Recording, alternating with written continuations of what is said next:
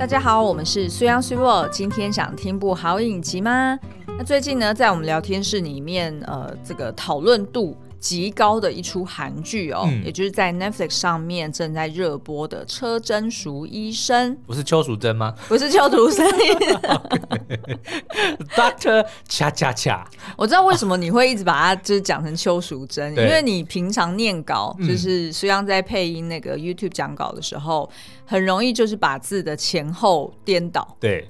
然后就会 就会，要么就是句子颠倒，要么就是那个词的前后字是不同的。没有，我发现呢，我现在越来越能够明白为什么我常常会这么做。有的时候不只是念稿，你有没有发现我在讲话的时候，我常常会讲反过来的东西？对对对，你先讲下一个下一个连接词还是下一个词？对，因为我的脑动的比我的嘴巴快，所以我都是先想到这个东西，哦、而且我都是用联想的方式，嗯、对不对？就就比如说明明很热，然后我就会想说要。开冷气嘛？哦，你就直接讲出下一句。对，然后呢，就我就想说直接要开冷气，然后可能就会讲说要不要开暖气，就等于说我会把这两件事情直接串在一起，哦，对不对？直接是颠倒的。所以每次，而且念稿的时候又特别容易发生，为什么？因为等于说我用我眼睛要一面看一面一面念嘛，所以就很有可能我会先提前看到看到下一个字，对，所以贞淑。跟淑珍就很容易念错，再加上从小到大看邱看邱淑贞的电影长大，所以自然而然就很容易把它变成淑珍。说看他的电影长大，嗯、也不过就是我们高中大学的时候吧。对啊，那也是啊，讲的好像人家、欸、这个你可以直接，嗯、我就直接承认他是我性启蒙非常重要的一个。一个 idol，真假？真的，因为他真的很正。我记得那个时候是看，呃，印象最深应该是《倚天屠龙记》里面他演小昭，哇，哦、那真的是正到正到没人性。哦、对，真的耶，不晓得现在还有哪一个新生代的女星可以 pull off 小昭哦，就是要有一点点，就五官比较深邃嘛，对不对？对然后就是可爱加俏皮，里面又性感，没错。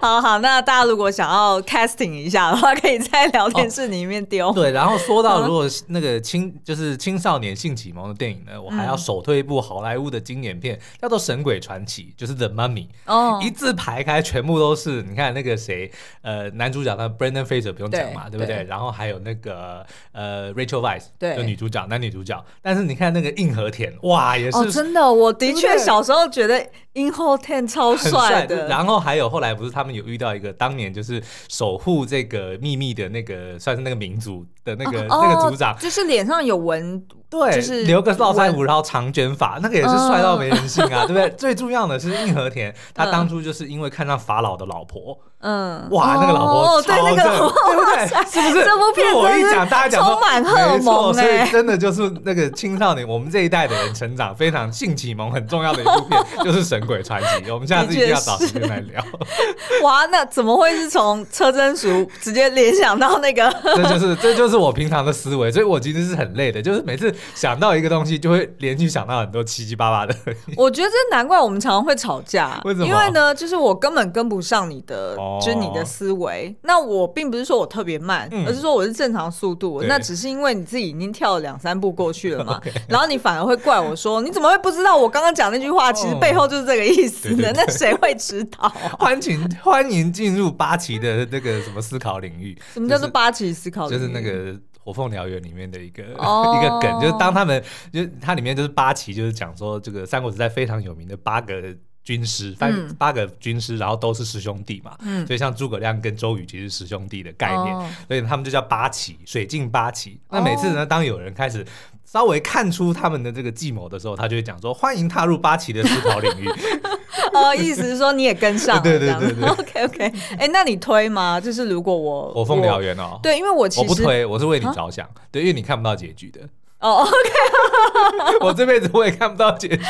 啊，因为我本来想要问的是说，就是、嗯、呃，因为我对于《三国演义》的故事没有到那么熟，哦、就大概知道几场比较重要的战争，但是并不是呃每一个角色或者是每一个就是、呃、人物关系，对，都那么清楚。那我真的不建议你看《火凤燎原》，因为呢，它。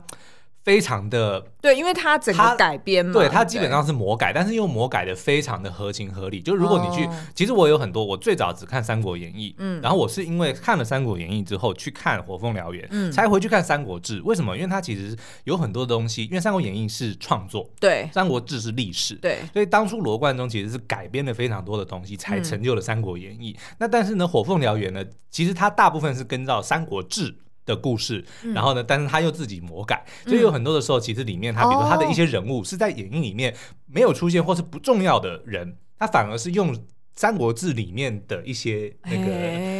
对的的一些那个什么引经据典，然后才去把它放大。哦、嗯，所以我觉得这个就是，如果你没有看过原本的的话，会有一点点怎么讲？就是 很混乱，会有点混乱。哦，了解，好吧，那 好拉回来到车书，亦或是不是车真书？对，亦或是我跟你讲，就如果你看了《三国演义》，或者说你熟悉三国故事，嗯、你去看这个《火凤燎原》，你才会更能够。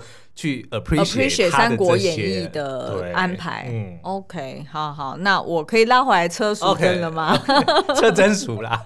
好啦，好啦，那这个呃，车真淑呢，她是一个已经年届四十六岁的中年家庭主妇。其实我也跟她差没几岁了。Oh. 好啦，那她就是经历一场大病之后呢，她就决心说，哎、欸，她要就是重新回到职场，因为她毕竟已经离开职场二十年了嘛。嗯那他就是上一份工作呢，当然就是作为一位，我不确定那时候是实习医生还是是呃住院医生。对，反正他那时候就是因为家庭的关系，他的儿子的关系，所以他就放弃了当时候的职业。嗯，那现在呢，他就因为就是他觉得，哎、欸，人生好像就是曾经在鬼门关前走过一遭，但是呢，好像自己有很多的梦想，自己有很多的想望都没有。呃，成就过，嗯、所以呢，他就决定要回去再重新去当住院医生。对，那所以呢，他就呃，就是决定就是呃，回回去到医院里面。那当然呢，在这个过程中，他就受到了她的老公的这个阻挠嘛，嗯、因为她老公呢，就是这间医院的算是外科。外科里面的科长之类，对，就是反正就是呃，算是未来她的主管。好，那为什么她老公会阻挠呢？当然，一方面是哎，老婆要回到自己的就是工作的领域，的确是很不自在嘛。我相信后面我们待会聊一些情境题，大家也会觉得说，如果要跟自己另外一半一起工作。除非是像 Super 这种，哎，今天你后来可能没有看最新的那个留言讨论、聊天室，大家都在问这件事情、啊，问什么事？就是我们两个一起工作这件事情，他们觉得很了不起。对，因为我就是在忙着写车真熟的这个大纲，所以我就 没有没有在聊天室里面继续 follow up。但是的确，我看到蛮多人是对于我当初从。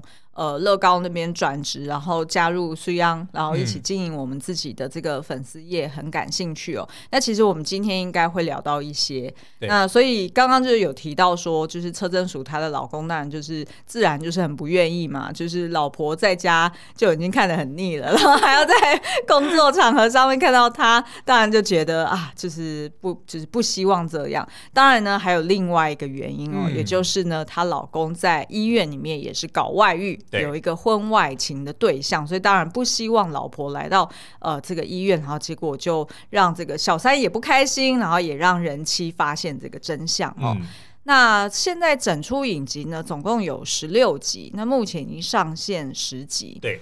可是呢，在怎么努力的这个追赶之下，我们目前是追到第六集啦。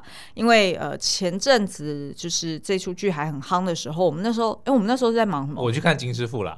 哦，对哦，哎，那我去看什么？你去看小镇哦，小镇主妇的爱与死。然后我原本今天要聊这这一出，但是呢，嗯、看样子大家都不 care，所以我们就只好就是哎，赶快把车真淑给补一下哦。好，那呃，所以今天呢，我们会先介绍一下，就是目前到第六集的一些剧情摘要，然后呢，我们会用四个。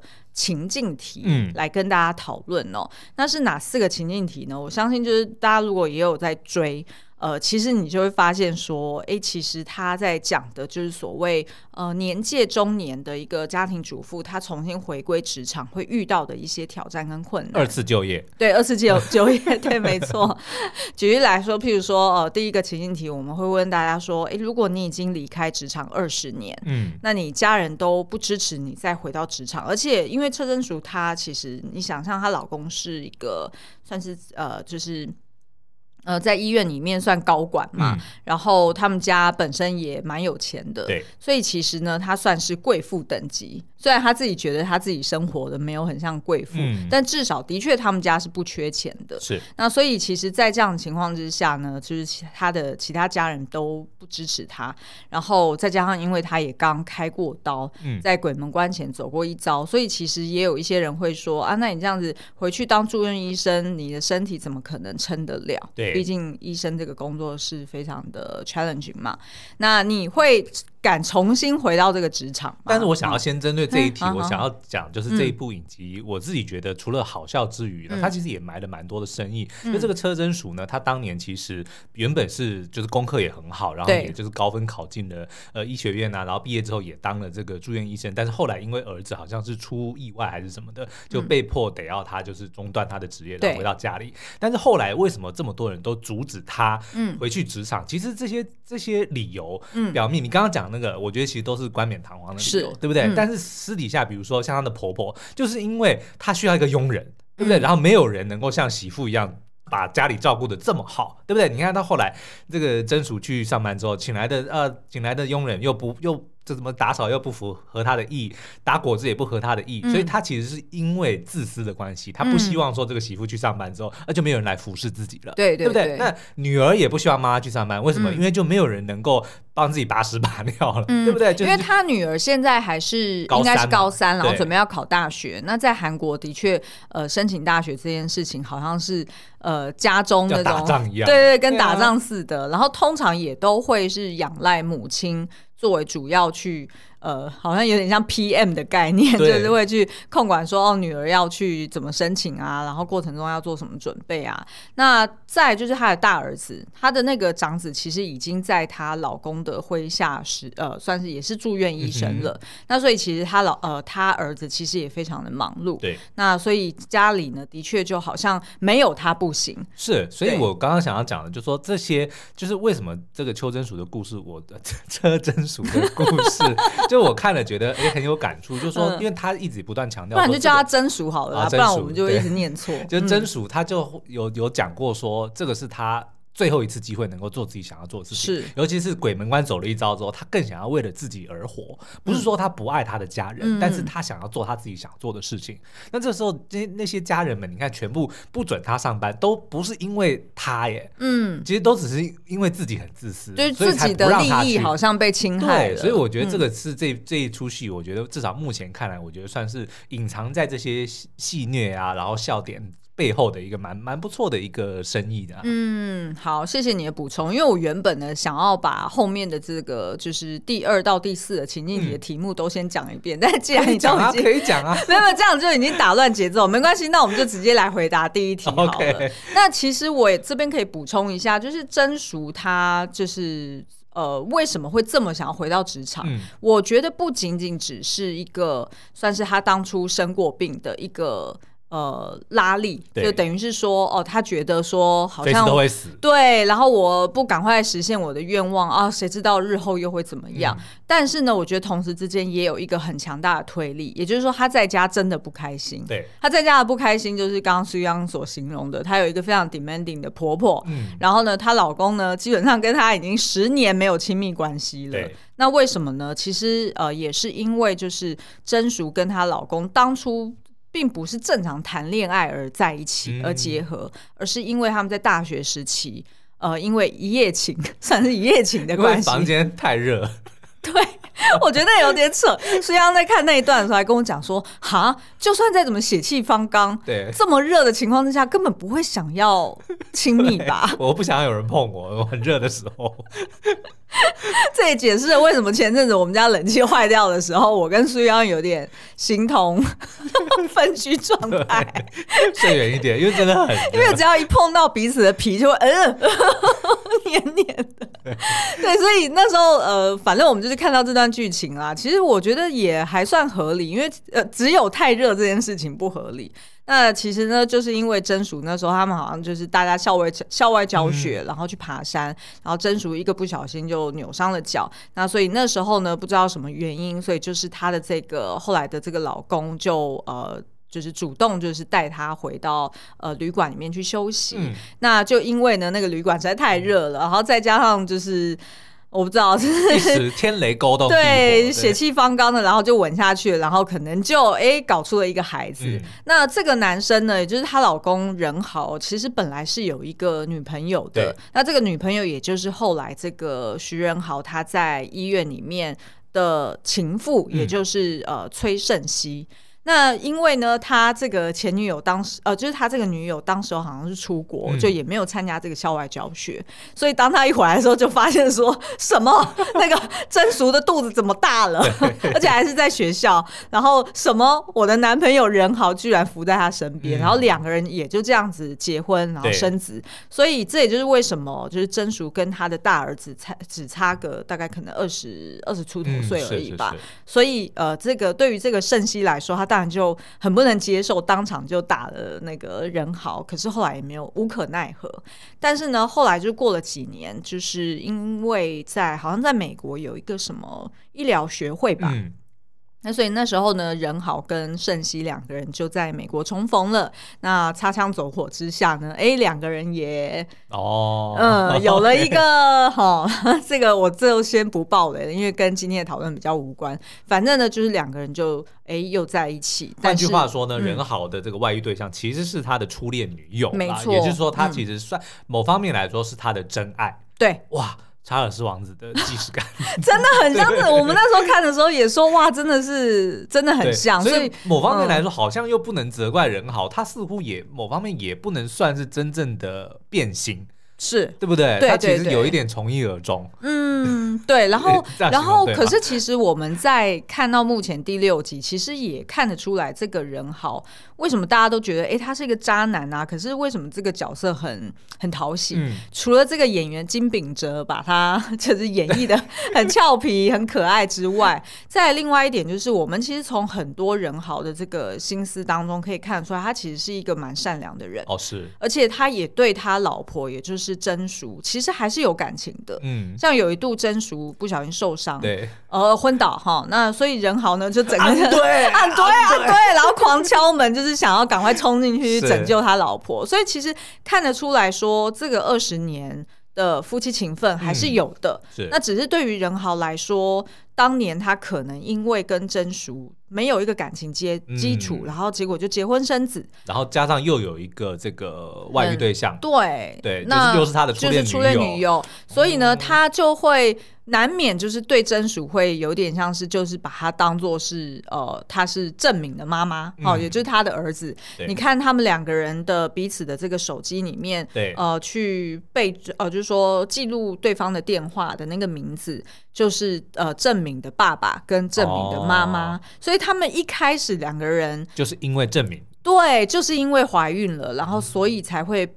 被迫在一起，然后也就把对方当做、哦、孩子的爸爸、孩子的妈妈，所以就没有，就可能少了那一种，就是跳过了那种原先该有的恋爱啊，对对对，或者是累积感情。哦，他们甚至没有时间，就是度过两人的甜蜜。我相信是绝对没有，因为就是先怀孕了嘛。对啊，对啊。OK，嗯嗯。哦，但是说到她老公，嗯、我觉得最佩服的就是他真的很会演。嗯、我印象最深的就是他有一有一幕在床上生气，对吧？哦、对。然后本来躺着，然后就是叫侧睡，对，就他就突然手脚一伸，然后。对，一个用力，然后就在床上空中转身，然后变侧睡。那一幕我真的看了傻眼。对，然后我我看到傻眼那一幕，就是他在好像在跟胜熙，就是他的小三对象在。就是用可能 MSN 还是什么聊天软体吧，然后反正呢就在那边打键盘，然后他一边开着那个就古典乐，然后噔噔噔噔噔噔噔噔噔噔噔噔，然后就开始好像很快乐的在他没有考上，他没有考上，没有，他就是很开心的在键盘上面就是跳舞着，雀跃的告对对对报告这个消息。对对对，那反正呢，就是回到我们刚刚讲的这个第一个情境题哦，就是对于真熟来说呢，他不仅仅是有当时候的这样子的一个拉力，嗯、也就是说，哦，他有一个梦想在那边，他想要去实现。那同时呢，也有一个推力，也就是他在家真的不开心，嗯、那他也没有别的事情可以做，所以呢，他就决定说，那我就去考试看看，然后呃，我去试试看当就是重新再做住院医师。好，那呃，我不知道啊，就是如果是你像真淑一样，就是也已经离开，哎、嗯，你离开职场多少年？哇，有没有？我是从一一五年离开的，哇，也已经八年了。嗯嗯，那如果现在要你重回职场，什么样的条件或者是什么样的工作，你才一定会放下？所以就不是不是为了这个。经济嘛，对不对？不是为了经济，Okay 你就先不要考，因为真熟其实他也没有经济的考量啊。OK，、嗯、那一定就是游戏相关的，比如说游戏剧本总监之类的。好精确、哦，就我只需要想故事就好了。哦，只要打嘴 炮。对，反正就是我只需要出主意就可以，我不需要真正执行的那一种。哦，了解。我自己有想过，因为前阵子不是 Netflix 在找人嘛，嗯、然后我们那时候就是。我忘了差一点丢了。对，我们那时候就是忘了是他是什么职位，我忘了，好像是 marketing manager 吧。哦，OK。然后我后来还是没有丢，嗯。然后原因就是因为想说啊，在在对啊，就是在 Netflix 做行销，就是。可能差不多就是我以前做的那些事情吧，然后就觉得那何必呢？重点是你去的话，你还不能把预算下给我们。对呀，然后我就是想到这一点，然后想说啊，conflict of interest，那我这也没有办法 分一杯羹，那何必呢？对，然后我后来，但是我后来有的确想，就是针对这个问题想一下，就如果是做 Netflix 的，譬如说亚洲市场的采购，嗯。就是这种决定说要买什么样的作品，或者决定什么作品要用什么方式，或者是怎么样上架。评估剧本，然后说我要投这个一亿，我要投这个两亿。没错，没错，没错，没错，就是类似什么市场策略分析啊等等的。我觉得这种很很有趣，就是比较 比较上游一点的，就可能是因为我做过，因为行销是比较下游的嘛。通常你来的产品就是如此，对你要推的作品它就是这样，你也改不了它，所以。我们其实作为影评，我们已经很知道说哦，作为下游，大概你能着力的点，对，就是那些了。嗯、所以，如果你真的想要再发挥更多，想要真的是作为 game changer 的话，嗯、可能真的要往上游一点去。OK，那这个也欢迎聊天室的朋友们来分享说，哎，如果你今天像这个真鼠一样离开职场一段时间了，有什么样的工作可以？给你足够的这个引诱，让你决定说，哎，放弃家庭生活，回归职场哦。嗯，好，那我们先休息一下，待会再回来聊第二个情境题，也就是如果你跟真淑一样，逼不得已得要跟家人共事，那你会选择谁？嗯，然后你觉得，如果你跟你那个家人在一起工作的话，会遇到哪些问题.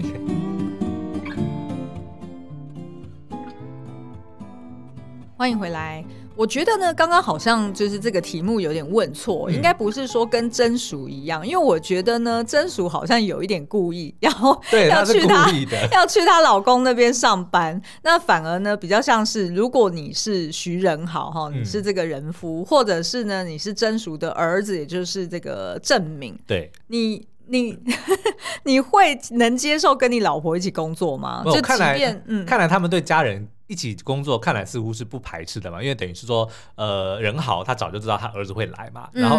儿子也知道说他是去老爸的公司嘛，所以就是父子他们两个 OK，好像还 OK，对。但是突然杀出了一个老婆跟妈妈，他们就觉得有点手忙脚乱。对，哎，不过说到这个啊，我的确就是前面几集有看到说郑明对他爸的那种就是恭敬感，嗯，其实他把在工作里面的对上司的恭敬感给带到家里面了。哦，因为你看到就是譬如说他爸回家，或者是呃早上要出门哦，大家一起吃早餐，对，然后呢，他爸从楼上走下来。来证明呢，就会突然很紧张的赶快站起来，然后鞠躬说：“哦，阿布基这样，嗯、就是会。”就是有一点反常的，因为毕竟他们家又不是说多上流社会，你知道吗？对不对？不太像以前我们看的那种财阀会，对不对？就是财阀家的小儿子那种才会嘛。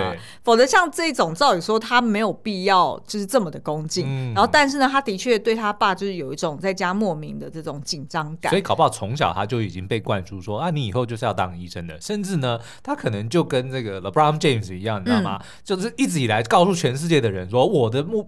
梦想就是跟我儿子一起打球，谁牵我儿子 Brownie，谁就可以得到我。说到这个，我那时候听 听你讲这个的时候，我就我就说天哪，他那他儿子也太可怜了吧？对啊，就是因为你爸已经是一个名气这么大的人，嗯、然后。呃，当然就是体力也很好啦，想当然尔很有可能就是会跟自己在同一个球场上面厮杀。看来是势在必行。对对对对对，那一定会压力很大啊，就是跟跟爸爸一起打，嗯、就不管是队友还是对方是对手，其实都是。就大你会认为你所有的一切都会都是因为老爸。对，对不对？对，就是好像少了你自己的身份。没错。对，然后所以像郑明，其实他对他爸也有点类似像这样，他像他爸就有。呃，就是他就有一次跟他爸报告说：“哦，爸，呃，我现在要考试嘛，那我绝对就是会像、嗯、像你一样，我就会选择外科。对，就等于是说，他就是好像有点要赶快报备，有点像对上司的那种很恭敬的感觉。嗯、那当然，就是对于呃那个真淑来说呢，我我倒觉得他还蛮潇洒自在的。是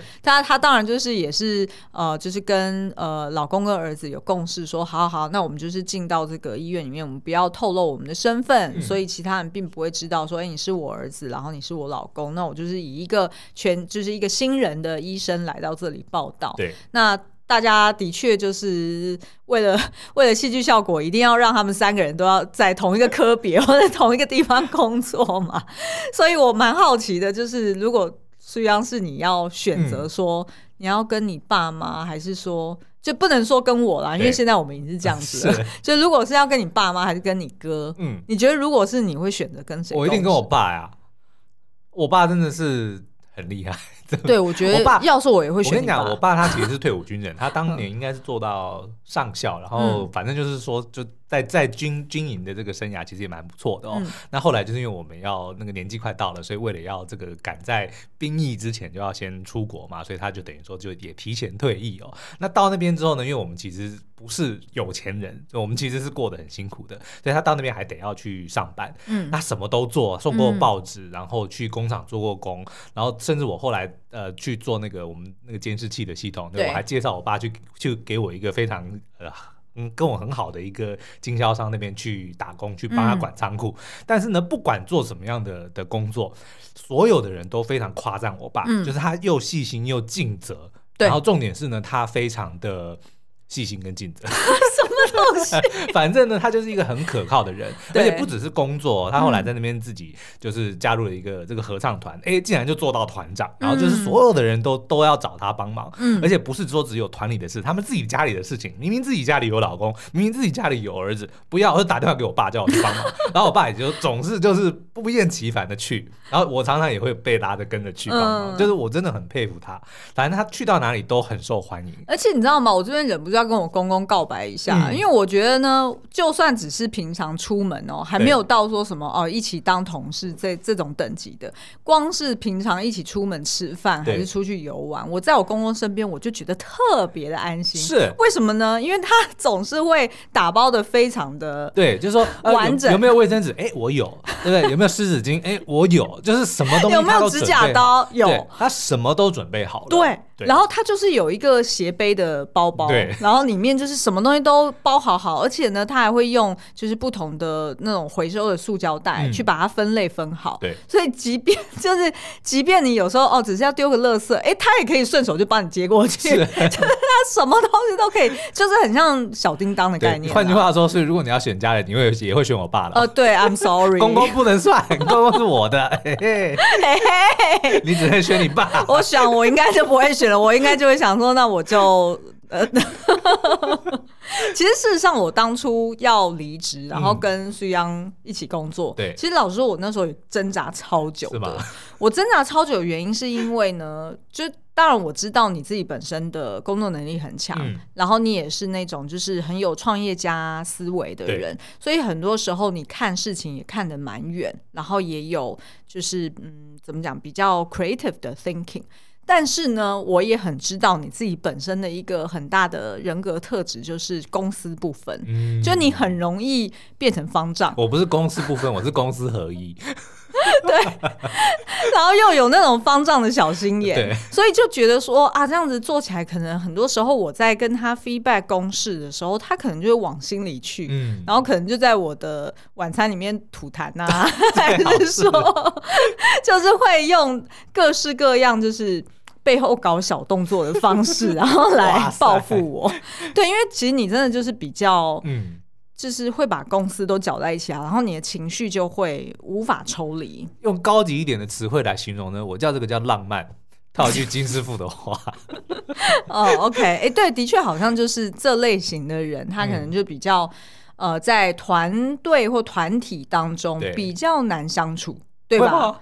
就是你想象，就是如果你要，你要一个朋友都没有，你自己想想，你在金师傅底下工作的话，应该会蛮辛苦的吧？如果金师傅跟我是同样类型的人，我们一定常常吵架，但是呢，我们又彼此知道自己的这个，嗯，自己的这个内心是什么样子的，所以可能就会有那种怎么讲说不出的默契。就的确呢，做事的时候会有很多意见，会很混乱。对，但是私底下会是好朋友啦。哦，OK，但我的确是跟你的工作的风格也很不同。那我后来也有自我反省。一下，我觉得有时候我们吵架，其实也是我的错，哦，因为我很容易交办事情给你，因为就是以前都有下属可以去吆喝，然后要不然就是因为就是在呃这种就是外商公司，它的那个分工啊、机制啊都比较细，官僚。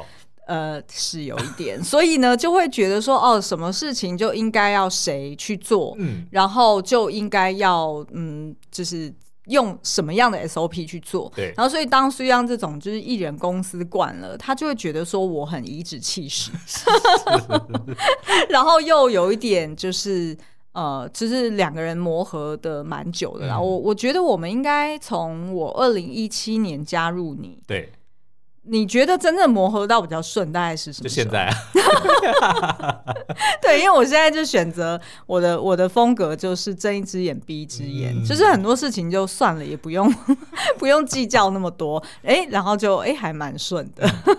不过呢，我觉得回顾这个影集里面呢、啊，有一个部分是有一点不合理。但是我不确定是不是后面第七集之后会有一些交代。对对对，就是因为我们看到第六集嘛，然后就发现说呢，哎，就是他的大儿子正明呢，其实在医院里面是有一个女朋友的，嗯、啊，就是素素罗。哦，好帅哦，好喜欢他。嗯嗯，就是那个长卷发，然后一天到晚就揪着这个正明在那边臭骂他。就正明的前辈。对对对，正明的前辈。嗯、那的确，这个素罗，你一开始看他会觉得说啊，就是一个。大小姐，或者是你会精英惯人，对对对对对，但是没想到，哎、欸，她其实非常负责任，而且呢，他真的是。会为了病人，哦，然后去先把自己的私事放一边。看来就是金师傅会喜欢的那一些。哎，对对对，没错没错，冲锋陷阵，然后也蛮有个人风格的这样子的一个、嗯、呃女汉子。好，那呃，当然就是对于这个就是真淑来说，他看到自己的儿子被这样欺负，他是很受不了的嘛。对，因为吃个吃个炸鸡的时候，哎，帮我倒个可乐。对啊，儿子就乖乖的就倒可乐，然后他妈就很不爽。对啊，然后要不然就是哎，妈妈好不容易偷偷做了这个寿司便当，要给自己。自己心爱儿子吃，然后结果没想到素罗一进来就，哎，怎么会有这个寿司啊？哎，直接一把就抢过去，然后就自己把它吃完。对，所以对于真淑来说，想必后面如果揭露了她是他未来的媳妇，一定是很受不了。嗯、但是你觉得不合理的，应该是说，为什么证明不讲这件事？嗯、就如果如果素罗已经是他的就是算是女朋友的话，对，都已经有亲密关系了。当然这件事情一定要讲嘛，因为你也希望说他能够帮你分担一些，或者说，是是是而且他也不会到处去讲啊。如果是你的女朋友。有的话，嗯嗯，对，所以我觉得这可能是为了戏剧效果，就是要凸显正明的为难之处。哎，对对对对对，好，那再来呢，第三个情境题哦，我觉得因为剧中它其实贯穿到现在第六集的，其实蛮多呃，赋予给这个女主角一个蛮大的挑战，就是呢，呃，因为她已经年近年近五十，嗯，所以呢，她其实呃，不管在当初应征的时候，受到其他的医生的一个。嗯，挑战，嗯，好，然后不信任。那再来呢，就是他呃进入开始实习，开始当住院医生的时候呢，诶，他的这些呃同僚们，哈，也就是同期的其他比较年轻的，都可以当他的小孩的这些呃住院医生，也是好像有点不太想要跟他组队。他们第一次打招呼的时候说：“你好，我是九五年生的。”他说：“啊，我也是九五年。”进大学的，对，就是人家就会觉得说啊，你你怎么会出现在这里？你好奇怪哦。就是我我要先警告你哦，到时候我可是不会 cover 你的哦，嗯、因为我我可以理解，因为在我们看就是各式各样的韩剧作品里面，的确他们的那种年龄的辈对辈分的那种就是。压榨或者 hierarchy 其实蛮严重的嘛，嗯、所以想必就是对于这些后辈来说，年纪比较小的这些年轻人，他一定就会觉得说：“吼，你到时候进来，你可不会是在那边偷懒啊，啊或者是仗着自己年纪比我们大，然后想要吆喝我们去做？明明我是前辈啊，结果你跟我吵架之后，呀，我是长辈。”对对对对对对对对对，所以他们呃，就是会有这样子的担心，好像也蛮正常。嗯、那再呢，另外一个就是呃，真熟遇到的病人们也都是呃。纷纷就是不太信任他哈，原本以为说哇，医院居然派了一个教授哈 来帮我特地来叮嘱我哈，就是要准备吃什么，然后去做检查。哦，实在太贴心了，实在太感恩了。结果没想到眼前的这个教授说：“哦，我不是教授，我是第一年的住院医生呢。”那这个当然对于就是病人来说也会觉得有点担忧，说哈，就是。哦，你你哪来的？你，你哪根葱？是是是。对，你怎么会是这个把年纪，然后还没有当上你该有？几岁了还在当住院医师？对，就会怕。对，所以其实我这边也蛮好奇，想要问大家，就是你在看病的时候，如果遇到那种年纪特别大的医生，嗯。你你会有什么样的心中会有什么？因为其实我反而觉得，就对我来说啦，嗯，如果看到一个年纪大的医生，我反而觉得会比较安心。好，我这边先跟大家定义一下年纪大的医生好了，嗯、就是这边年纪大的医生，我觉得就按照戏剧里面所呈现的，哦、也就是他们认定说，哦，真淑这样子四十六岁的医生，照理说就应该要成为科长等级啊、主任等级啊，或者是他应该是要是教授了。我懂，我懂你的意思，嗯、其实不是年纪大不大，而是他的这个年纪跟他的这个。职位是不相，没错没错，嗯嗯，不平等，对不对？不不对等，不对等，就是不符合一般的，所以就是期待值的误差。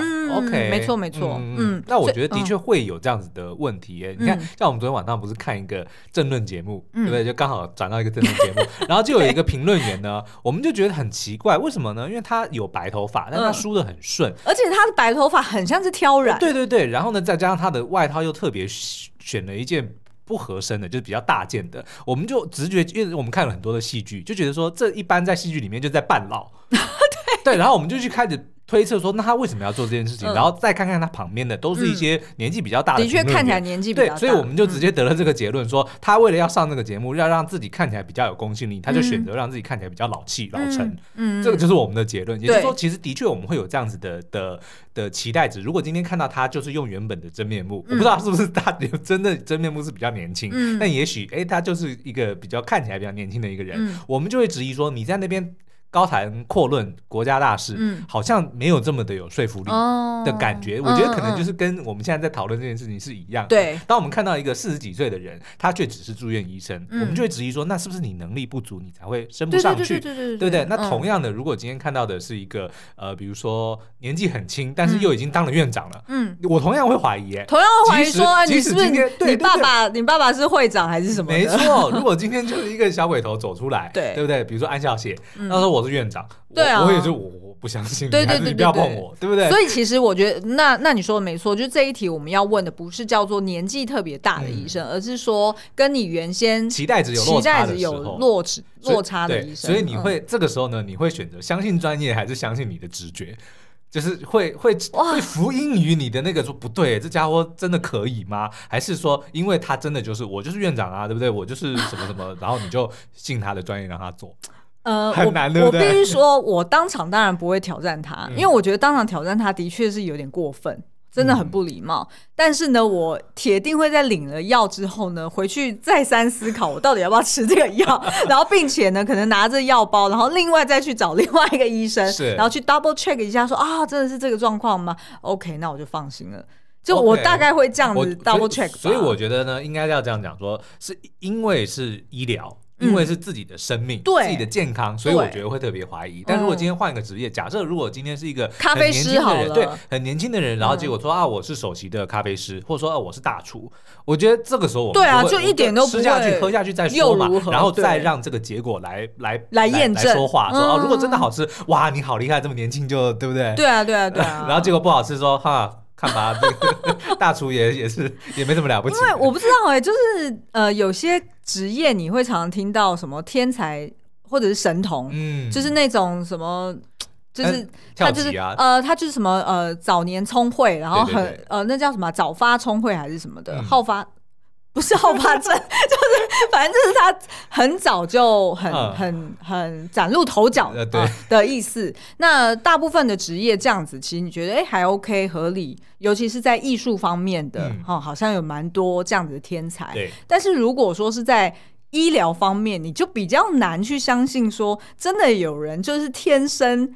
他就是医疗的天才，你懂我意思吗？就是要托付自己的性命的时候，我对比较不会有这样子。是好，那最后一题呢，想要问大家，就是呃，当然就是真属他。开始做住院医生，他当然就是诶，每天非常的忙碌，然后也遇到了一些困难。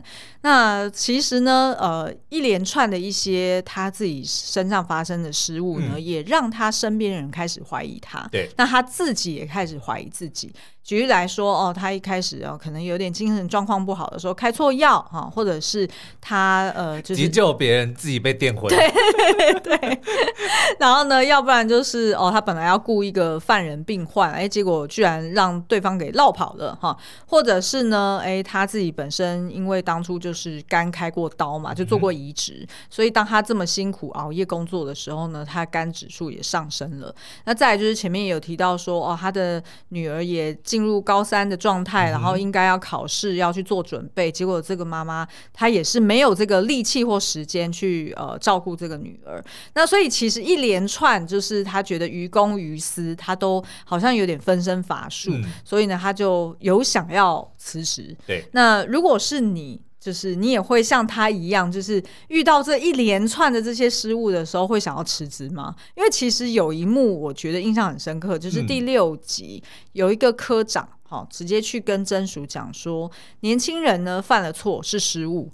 但是呢，年纪大的人犯了错是无能，嗯，他就是直接这样骂他，是，所以曾叔也开始自我怀疑说，那我是不是真的只是，就是我是不是不像我原先想象的哦，只是体力不行，或者是只是、哦、是我真的就不适合做这份工作，对，他就开始在自我怀疑。Okay, 但是我会先解释说，这份工作是不是我的梦想，是我的 dream job，嗯，如果是的话，那别人讲什么都没有关系啊，他只要不是要炒我鱿鱼，我怎么可能自自己辞职呢？嗯、对不对？而且说实在的，只要对方没有真的要炒我鱿鱼，那就代表说我犯的错还不够严重啊，嗯、也是没错，对对对对。那我又何必自己在那边做贼心虚呢？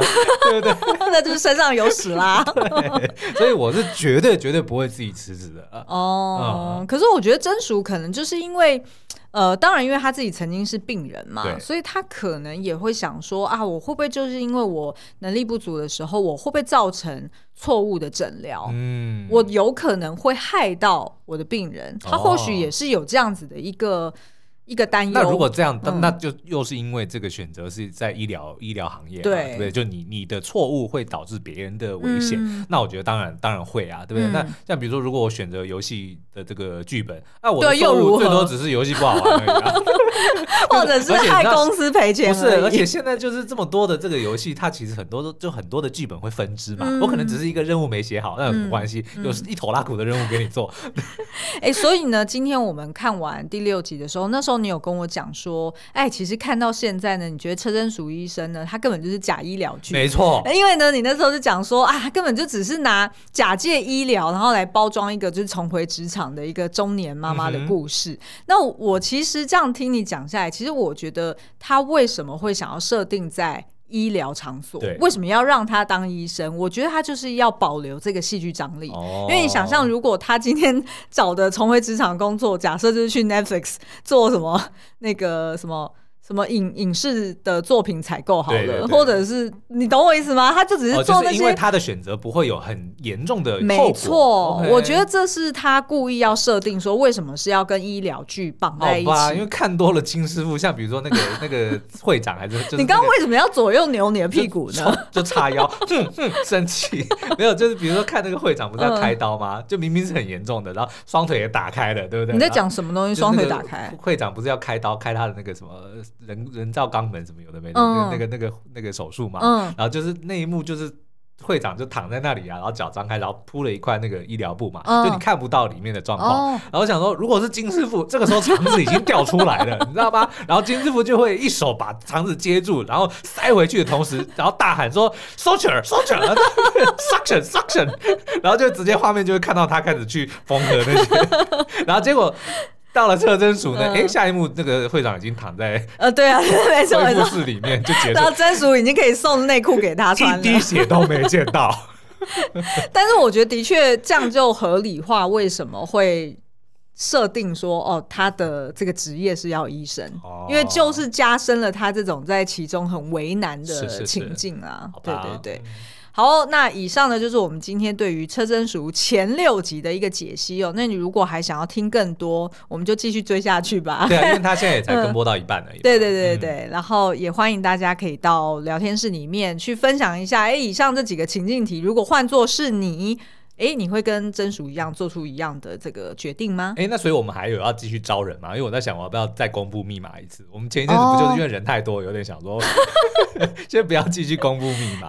但你现在都提了，好了，密码是 lesson 九九 L E S S O N 九九，全部是小写。没有啊，因为就是前阵子其实就主要是因为就是呃，大家因为我们原先呢有跟大家。聊说，哎、欸，我们希望说，就是每一集，嗯，呃，就是 Podcast 上线之后，哎、欸，你可能就是。